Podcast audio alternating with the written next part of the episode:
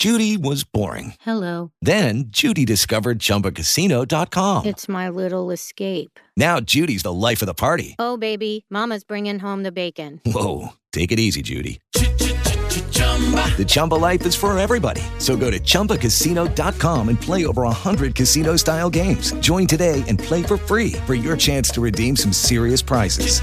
chumba ChumbaCasino.com. No purchase necessary. Void where prohibited by law. 18 plus terms and conditions apply. See website for details. Tiziano, Tiziano Vecellio. Questa serata quindi è una serata dedicata alla storia dell'arte, è dedicata a un grandissimo pittore del Cadore, è un pittore rinascimentale, ma che vive anche il passaggio fondamentale a cavallo della metà del 1500 fra l'età appunto rinascimentale e quella manierista e controriformista. E lo vive in modo brillante da protagonista. Noto più frequentemente semplicemente come Tiziano. Nacque a Pieve di Cadore in un'età imprecisata tra il 1488 e il 1490 e morì a Venezia il 27 agosto del 1576 quindi visse tanto, visse quasi eh, 90 anni. Eccolo qui, vediamo nel suo famoso autoritratto che si trova a Berlino nello Staatlich Museum Preußischer Kulturbesitz. Gemalde Galerie, qua si trova questo dipinto di, di Tiziano che è un suo famosissimo autoritratto. Dicevamo che era uno che sapeva vendersi e sapeva vendere la sua arte. Ciao intanto anche a Giorgia. Aveva una cerchia di importanti e facoltosi committenti. Fu una sorta di, uh, come dire, di antagonista, se vogliamo, di, di Michelangelo, di, cioè di Michelangelo Bonarroti. Si basò in alternativa a Michelangelo, che come ben sappiamo puntava molto sul disegno, si basò invece sul colore, dicevamo il tonalismo, i toni di, colo- di colore. E lì ovviamente la, tutta la scuola veneziana che molto eh, diciamo, lavora proprio sul colore. L'accordo fra le diverse zone cromatiche, tonalità di colori caldi e freddi, e l'uso sapiente della luce conferiscono unità alle scene rappresentate. Questo modo così particolare con la, sua tecnica, dove appunto chi lo conosce, gli studiosi parlano proprio dell'uso anche delle dita, no? per eh, diciamo le sfumature di colore, lo rendono unico. Tiziano usò la forza espressiva del colore, la materia, oserei dire, del colore. Abbandonò la spazialità bilanciata il carattere solare fastoso, se vogliamo anche eh, del, del Rinascimento, per abbracciare nell'ultima fase della sua vita una, qualcosa di completamente diverso. Il dinamismo del manierismo, la libertà nelle variazioni cromatiche, il colore reso più duttile, più sensibile agli effetti della luce modernissimo verso la fine della sua vita, così come modernissimo è il suo grande rivale, antagonista a distanza però, mm, probabilmente i due si rispettavano e si amavano moltissimo, Michelangelo. Bene, uh, un salutino, anzi un salutone uh, adesso anche a Robirini che ci ha raggiunto anche lui.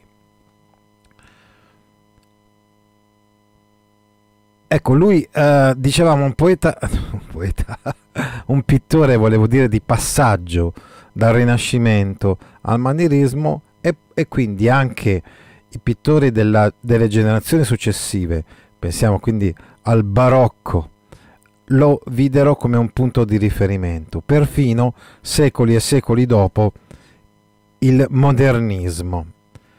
Pittore sublime, versatile nei ritratti, nei paesaggi, sia nei temi mitologici prevalenti nella prima parte della sua produzione, ma non solo, vedremo, sia nei temi religiosi. Anche questi attraversano un po' tutta quanta la sua opera. Un salutone anche a Flippo Oaz che ci ha raggiunto. Ha in comune con Michelangelo una vita lunghissima. Sono i pilastri su cui nel Cinquecento si costruisce un'idea nuova dell'arte e del ruolo stesso dell'artista nella società.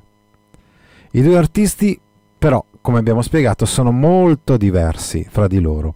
Michelangelo punta molto sul disegno, e incarna per il Vasari il primato del disegno, mentre Tiziano del colore. Geni, solitari, inquieti, tesi a esprimere il senso tragico dell'esistenza, l'uno e l'altro. Beh, soprattutto Michelangelo, senso tragico dell'esistenza. Eh, invece Tiziano spazia fra diversi generi pittorici, lavora per papi, per imperatori, per committenti privati, con abile spirito imprenditoriale.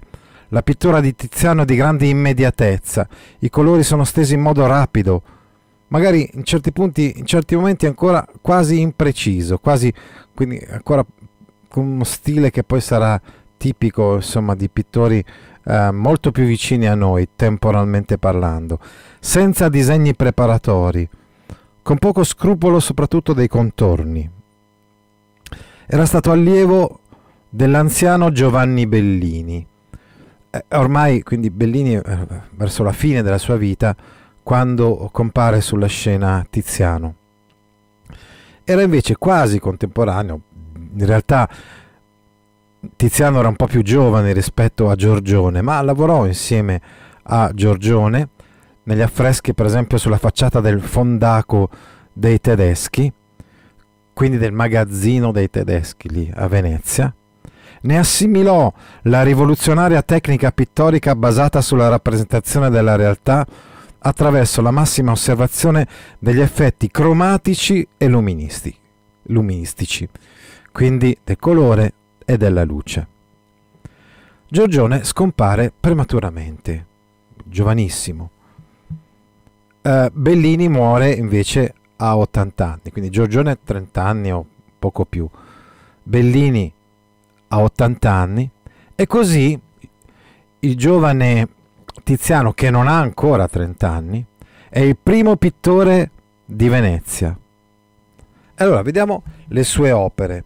Per esempio, tra le sue prime opere acquistano un, uh, un ruolo importante. Mm gli affreschi con le storie di Sant'Antonio da Padova nella scuola del santo a Padova, in cui l'artista si cimenta nella narrazione drammatica mettendo a fuoco gli aspetti cruciali del racconto. Qui per esempio nel miracolo del marito geloso, Tiziano sceglie di collocare in, in primo piano non il miracolo che avviene sullo sfondo sulla destra, invece l'aggressione del marito in primo piano. E così dà prova di un'audace forza compositiva, di un uso in chiave tragica del colore di Giorgione. Quindi la scena violenta, insomma, del marito eh, in primo piano è quella invece del santo, il santo ovviamente a Padova per eccellenza, Sant'Antonio, sullo sfondo. Poi abbiamo ancora quadri di argomento religioso, come questo Noli me tangere, non mi toccare, a Galleria Nazionale di Londra, eh, e quindi un, dicevamo appunto un quadro di, eh, di carattere religioso. Poi molti temi allegorici ed ermetici, come questo concerto campestre che si trova al Louvre a Parigi. Quando pensiamo a pittori ermetici, quindi un po' misteriosi, ci viene in mente sicuramente Leonardo. Tiziano qui riprende da Giorgione lo stile, diciamo il colore, la luce, e anche il, con, il colto intellettualismo, quindi le allegorie. Sono, si tratta di temi un po' misteriosi per privati, per patrizi veneziani, per mercanti nordici. L'opera Il concerto campestre eh, ecco, eh, è stata attribuita prima a Tiziano, poi a Giorgione e adesso la maggior parte degli studiosi conviene nell'attribuzione di Tiziano, cioè quest'opera è più probabilmente di Tiziano. La chiave per, decifra- per decifrare l'opera è da cercare nella cultura ermetica e neoplatonica in voga allora a Venezia, non solo a Firenze, ma anche a Venezia. Ciao Asietta intanto che ci lancia i suoi cuoricini. Il soggetto dovrebbe essere un'allegoria della poesia e della musica. La bellezza ideale e classica delle fattezze delle due giovani donne nude le assimila ad apparizioni irreali, il cui compito è di portare l'ispirazione artistica ai due giovani.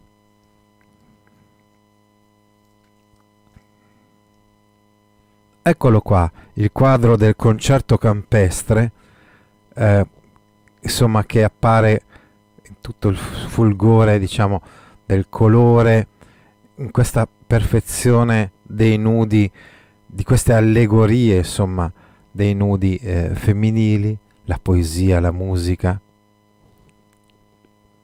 E poi un altro quadro di argomento simile, che è il concerto, che si trova adesso a Palazzo Pitti, nella Galleria Palatina. Tiziano da Giorgione riprese appunto il colto intellettualismo. Un altro esempio, oltre al concerto campestre che abbiamo visto, per la ricchezza degli spunti allegorici e delle varie letture e interpretazioni, è l'amor sacro e l'amor profano, che sviluppa appunto il tema amoroso nel pensiero neoplatonico. Anche qui si tratta di un'allegoria. Adesso l'amor sacro e l'amor profano è conservato nella Galleria Borghese a Roma. È un'allegoria dipinta in occasione del matrimonio di Niccolò Aurelio con Laura Bagarotto. L'identica fisionomia delle due giovani potrebbe alludere alla duplice natura che si ritrova in ogni cosa, anche nel sentimento di amore, che può manifestarsi come un amore sacro, puro e divino, oppure come un amore profano e carnale. Che sia la stessa Laura Bagarotto, dipinta due volte, a sinistra a rappresentare quella parte di noi, possiamo dire, non so, il superio, no? Che appare più in, uh, in, in, conformità, conforme quindi con le regole della morale e a destra invece quella parte di noi, diciamo, mh, mm, più sensuale eh, che è nascosta nella nostra psiche. È stato ipotizzato che la figura sulla destra rappresenti proprio Venere, l'amore profano, con in mano il braciere, con la sacra fiamma dell'amore, vedete, con la sua mano sinistra, no?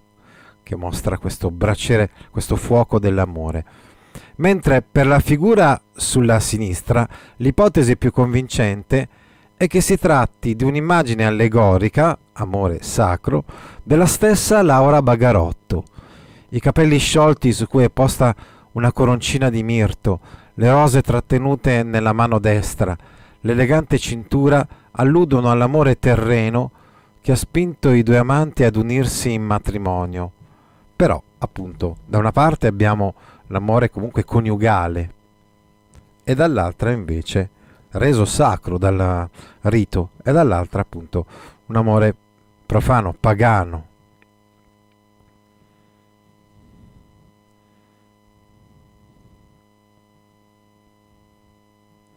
Ecco qui evidenti aspetti del classicismo i personaggi sono animati da una gioiosa sensazione di vita.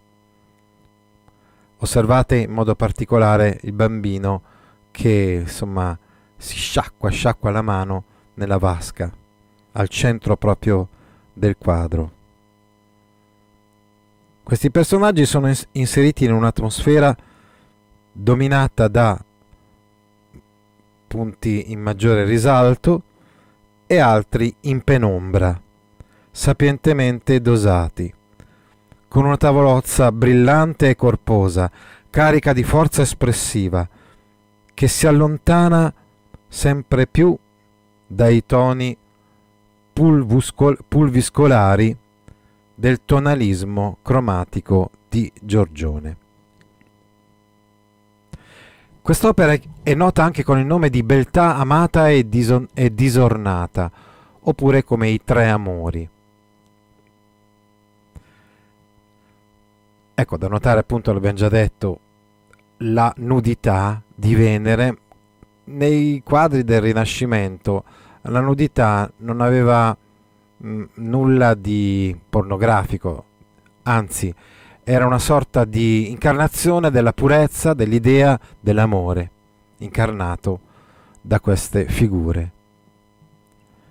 Mentre invece l'altra donna, appunto la Laura Bagarotto, l'amore sacro, potrebbe simboleggiare l'amore terreno, forza generatrice della natura esemplificata dal paesaggio ricco e accattivante alle sue spalle.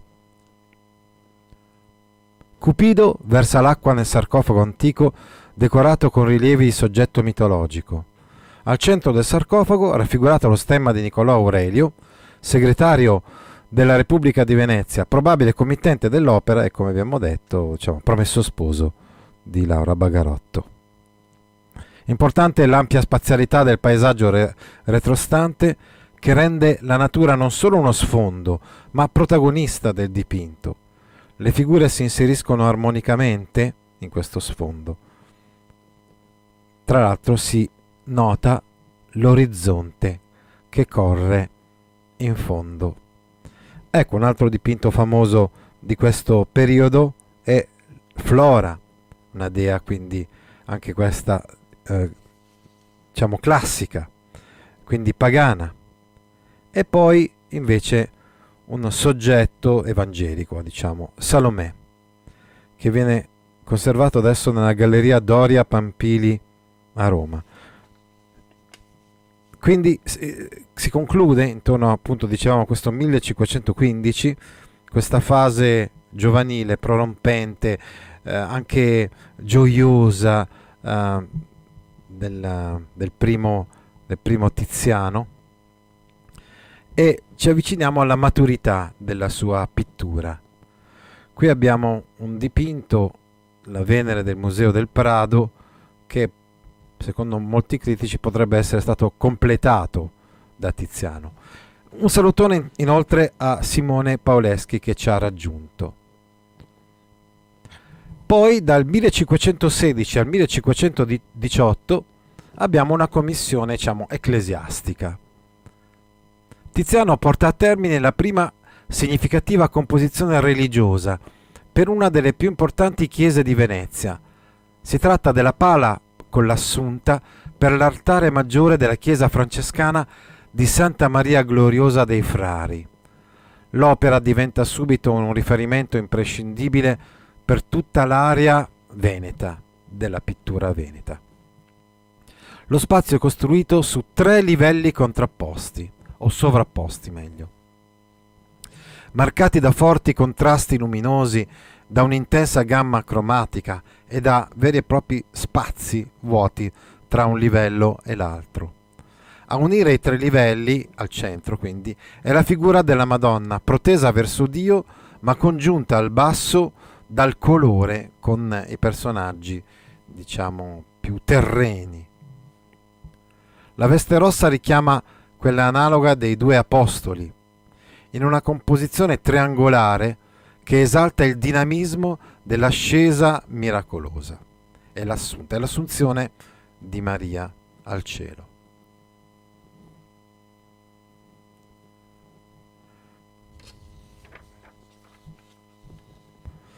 Sicuramente lo schema compositivo e il linguaggio monumentale ci fanno capire che Tiziano conosce la produzione di Raffaello, pensate alle stanze vaticane, e di Michelangelo, pensate appunto alla Cappella Sistina. Sempre per la chiesa dei frari, Tiziano esegue un'altra pala, questa volta per un altare laterale. L'opera gli viene commissionata nel 1519 dal vescovo Jacopo Pesaro per celebrare una vittoria navale. Data la sua grandezza, L'opera richiede tempi lunghi di elaborazione. È compiuta soltanto nel 1526, dopo sette anni quindi. È la Madonna Pesaro o Madonna di Ca Pesaro. Studiando una struttura compositiva completamente nuova, Tiziano sposta la Madonna a destra. Lo spazio aperto in cui avviene la sacra conversazione coi santi è definito dall'asse diagonale del colonnato, che suggerisce movimento ed è una scelta è scelta una visione dal basso verso l'alto, in grado di conferire maestà alle figure e all'architettura. Tiziano pone il committente in basso a sinistra, mentre a destra mette in scena una splendida galleria di ritratti dei membri della famiglia Pesaro. Eccola qui, questa pala, eh, la possiamo vedere adesso qui in modo molto più... Eh, cioè un po' più ingrandito, ecco, rispetto a prima. È un dipinto caratterizzato dalla composizione in cui lo spazio aperto, in cui avviene la sacra conversazione, è definito, dicevamo, dall'asse diagonale del colonnato. E poi, dicevamo, i committenti, la famiglia di Jacopo Pesaro in basso. Questo è un altro dipinto di Assunzione. Il tema dell'Assunzione verrà ripreso più volte da Tiziano nel corso della sua vita. Altre pale d'altare.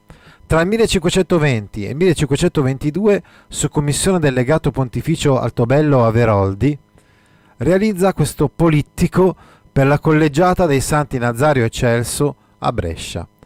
Nonostante l'ormai divisione in scomparti, eh, diciamo consueta per un politico, Tiziano riesce a creare un dipinto di altare fortemente innovativo, mostrando uno specifico interesse per le contemporanee ricerche romane. Le due figure del Cristo risorto e di San Sebastiano fanno infatti riferimento rispettivamente al modello classico del Laocoonte, il Cristo risorto, eh, cioè intendo dire il movimento del corpo richiama quello del Laocoonte e ai prigioni di Michelangelo invece il San Sebastiano. Inoltre Tiziano riesce a dare unitarietà al polittico grazie a un uso dinamico della luce. I riflessi e le ombre in tutti gli scomparti rimandano a un'unica fonte luminosa, idealmente posta a sinistra, nello spazio esterno del dipinto. La luce viene da sinistra. Eccolo qua, questo politico Averoldi. Facciamo uno zoom e lo vediamo più da vicino. Politico della risurrezione del Cristo, risol- del Cristo risorto nella chiesa dei Santi Nazaro e Celso a Brescia. Le tematiche mitologiche non sono del tutto abbandonate, anzi vi ci ritorna per esempio tra il 22 e il 24 nella, in questo dipinto di un baccanale, baccanale degli Andri, che è conservato al Museo del Prado di Madrid. Infatti non solo incomincia a girare per le corti italiane, ma incomincia a ottenere delle commissioni anche dai signori eh, europei. Qui una rappresentazione di Bacco e Arianna del 1523-24 che si trova alla National Gallery di Londra. Un quadro famoso, La Venere di Urbino, fa venire in mente l'Olympia di Manet, Tiziano reinterpretava in modo assolutamente nuovo il tema della Venere dando un ruolo secondario ai riferimenti mitologici, insistendo sull'ambientazione realistica della scena, all'interno di un palazzo veneziano del Cinquecento, provocante l'atteggiamento della dea che si copre con la mano il pube, Venere pudica viene così chiamata, ma rivolge uno sguardo allo spettatore diretto, di una sfrontatezza seducente, soprattutto se messo in relazione con la sua sensuale nudità. L'opera rappresenta o rappresenterebbe un'allegoria della dimensione erotica dell'amore coniugale. La scena è collocata in un'ampia e fastosa camera da letto, vede al centro la figura di Venere, raffigurata nuda nel suo splendore, forte di un atteggiamento provocante e spavaldo, con uno sguardo malizioso allo spettatore. Tiziano utilizza al meglio le potenzialità espressive del colore, giocando sull'accostamento per contrasto, per esaltare al massimo alcuni dettagli. Il rivestimento rosso dei materassi, con i ricami a fiori. Ecco, per esempio, quando sono andato a vedere appunto una mostra a Milano di quadri di Tiziano, eh, ho potuto ammirare proprio questi dettagli, per esempio dei ricami. Allo stesso modo il verde del tendaggio fa risaltare la luminosità delle carni e il colore dei capelli. L'opera è caratterizzata da una grande complessità compositiva. In primo piano si sviluppa in lunghezza per accompagnare poi l'allungamento del corpo della Venere sdraiata sul letto lo sfondo del paesaggio all'angolo è sottolineato dalla presenza della donna in piedi, che si contrappone a ogni elemento del dipinto. Ecco, vorrei farvi notare che su questo letto uh, si trova un cagnolino. Spesso nei quadri di, di Tiziano si trova un cagnolino e direi che questo cagnolino è sempre più o meno lo stesso c'è un cagnolino diciamo con pelo maculato eh, di bianco e di rossiccio. Ecco i ritratti. I ritratti rappresentano una parte fondamentale nella, nell'opera di Tiziano. Aveva incominciato a dipingere dei ritratti sin dal 1515 ma è dal decennio successivo 20 poi 30 eccetera che si afferma in questo campo presso le maggiori corti, sia italiane sia europee. Attraverso i ritratti egli riesce a cogliere il carattere del personaggio. Elabora un nuovo modello di ritratto privato, pervenendo a una idealizzazione di tipo cromatico, quindi puntando molto sul colore del personaggio rappresentato, raffigurato, espresso in raffinatissimi passaggi di luce e di colore. Nei suoi ritratti l'artista va oltre la formula dei mezzobusto, spesso introducendo accessori. Le pose appaiono molto naturali. La sua fama di ritrattista lo porta a essere nominato Pintor Primero, ovvero pittore ufficiale della corte di Carlo V e del, papio, del Papa Paolo III, viene dipinto più e più volte e me colpisce sempre molto bello raffrontare i suoi quadri di questo Papa con la papalina, cioè col copricapo o senza. Ecco la mostra che ho visto recentemente a Palazzo Reale a Milano. Tiziano è l'immagine della donna nel Cinquecento italiano, eh, veneziano, scusate.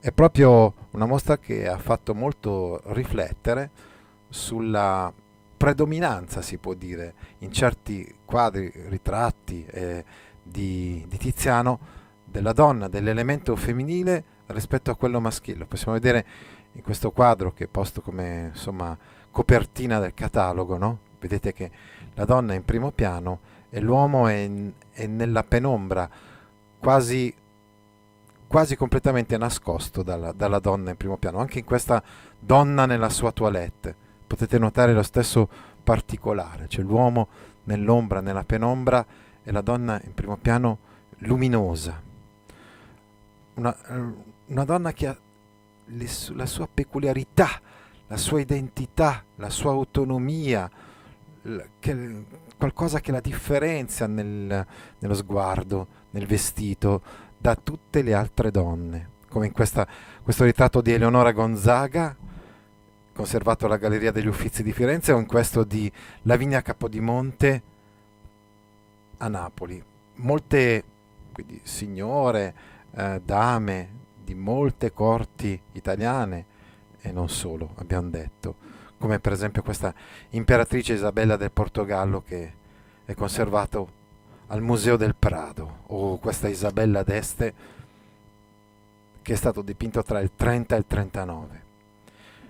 Anche c'è anche qualche quadro di uomo, ritratto di uomo eh, molto interessante, per esempio questo, eh, che rappresenta l'argutezza di questo personaggio, eh, che proprio per questo probabilmente è stato da molti riconosciuto come l'Ariosto, quindi sarebbe l'unico, si può dire, oh, dipinto così, ritratto così bello, insomma, eh, eh, di Ariosto e sarebbe stato realizzato da lui. Evidentemente Tiziano è passato anche dalla corte estense.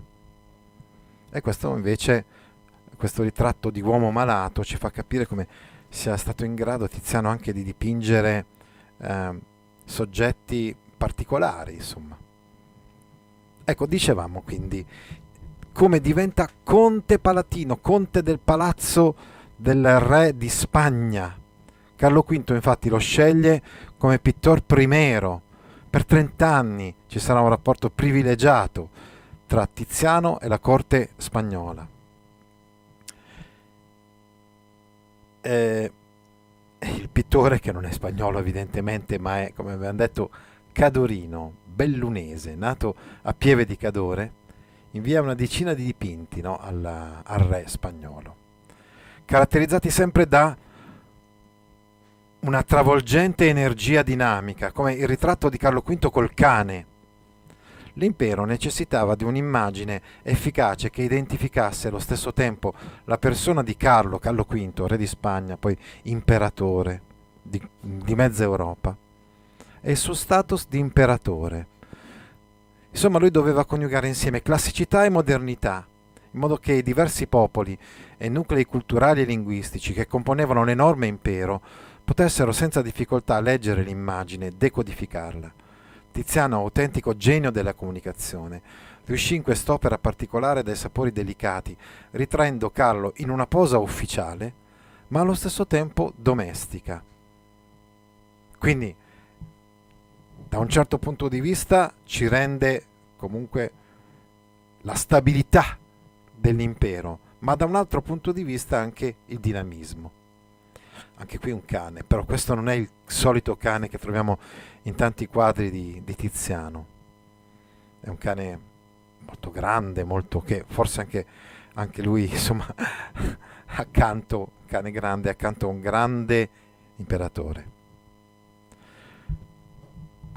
Carlo V, diciamo, dinamismo, quindi per esempio famosissimo Carlo V a cavallo, no? che è stato dipinto qualche anno dopo. In questo modo questo dipinto proprio comunicava che cosa ai sudditi, ai nemici dell'imperatore. Mostrava la forza del guerriero, la saggezza del sovrano e la fatica dell'uomo. Questo modello ispirò per secoli pittori come Velázquez, Rubens, Rembrandt e Goya. Anche altri nobili spagnoli furono ritratti da Tiziano, come Alfonso Davalos,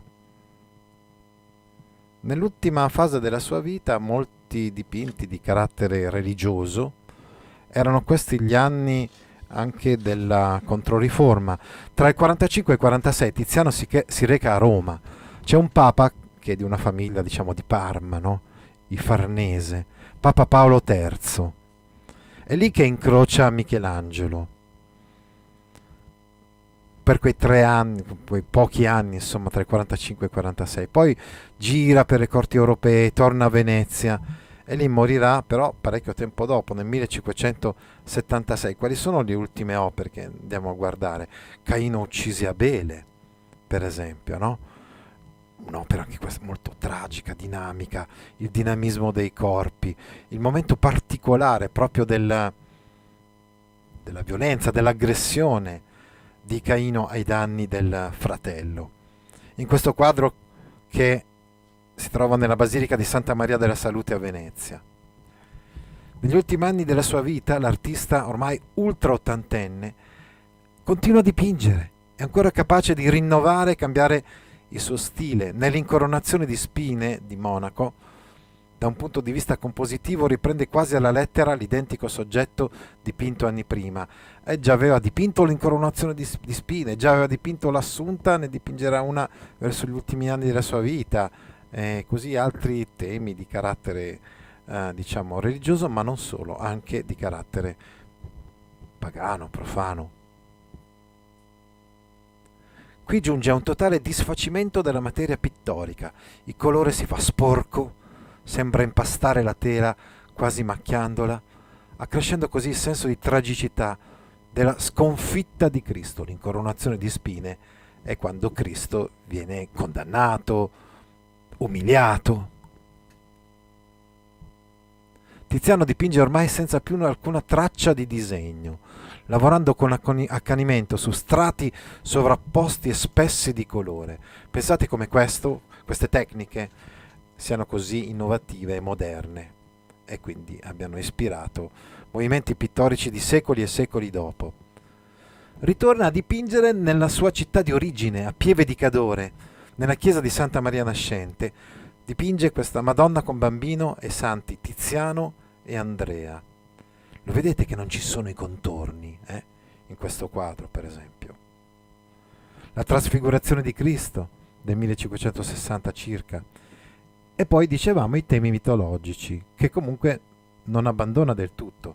Qui per esempio il ratto d'Europa, quindi Giove, Zeus, che, che prende questa donna.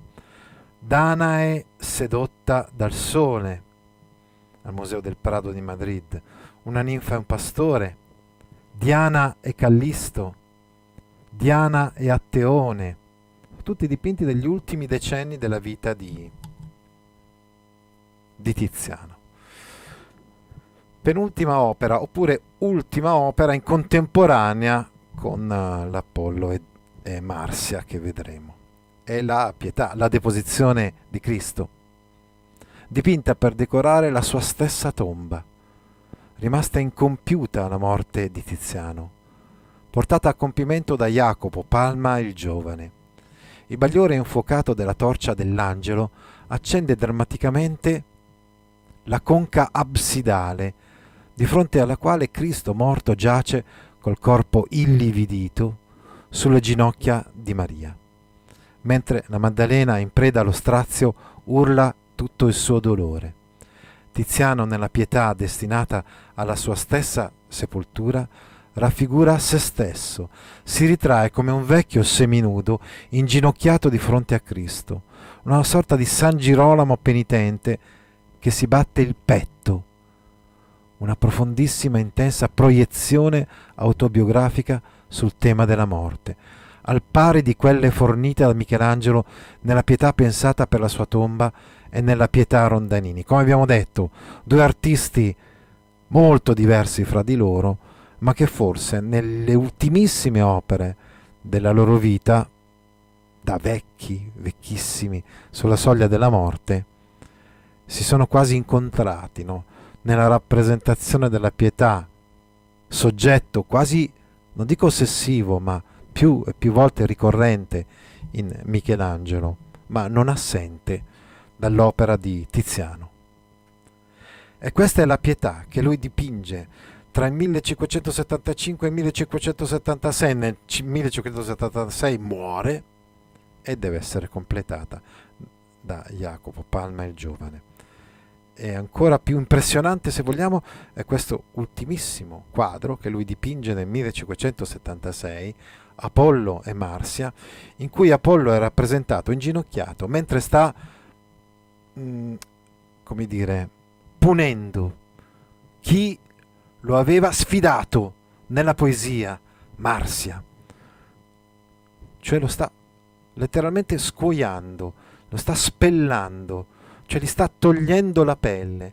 Sta facendo un lavoro quasi certosino da macellaio, tra virgolette.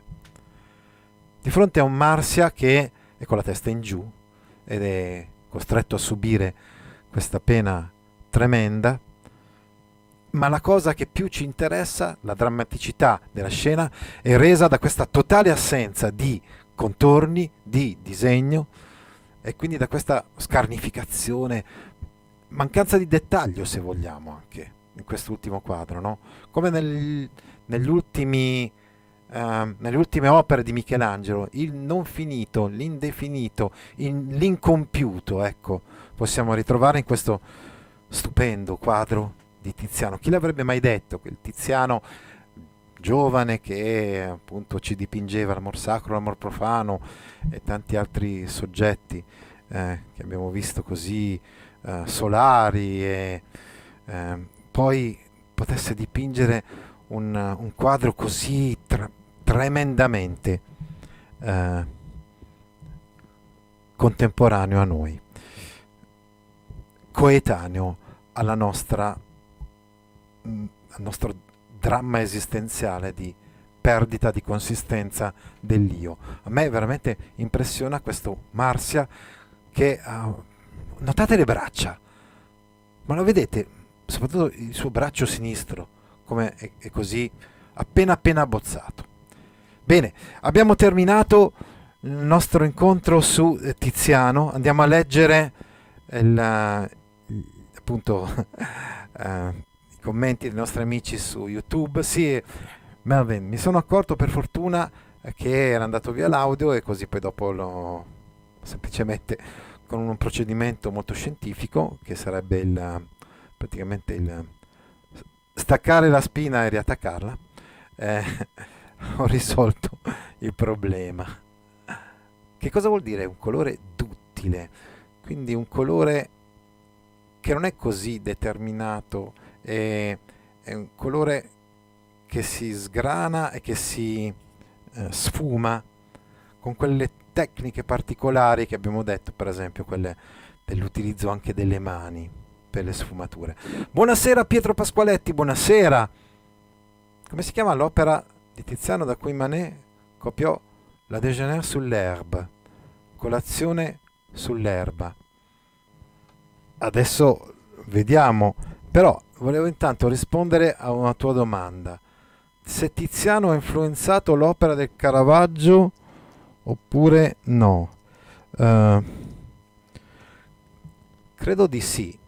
Uh, per esempio, ti ricordi quella luce che non è diretta, ma che proviene da sinistra, uh, in quel Cristo risorto lì a Brescia? Ecco, sicuramente quello mi ha fatto venire in mente, per esempio, la conversione di San Matteo di Caravaggio. Una grossa differenza però sono quegli sfondi così scuri di Caravaggio, questo grande risalto tra il personaggio in prima eh, e in prima vista, in primo piano volevo dire, e lo sfondo, eh, questo non c'è in, in Tiziano. Judy was boring. Hello. Then Judy discovered ChumbaCasino.com. It's my little escape. Now Judy's the life of the party. Oh, baby, Mama's bringing home the bacon. Whoa, take it easy, Judy. The Chumba life is for everybody. So go to ChumbaCasino.com and play over 100 casino style games. Join today and play for free for your chance to redeem some serious prizes. chumba ChumbaCasino.com. No purchase necessary. Void where prohibited by law. 18 plus terms and conditions apply. See website for details.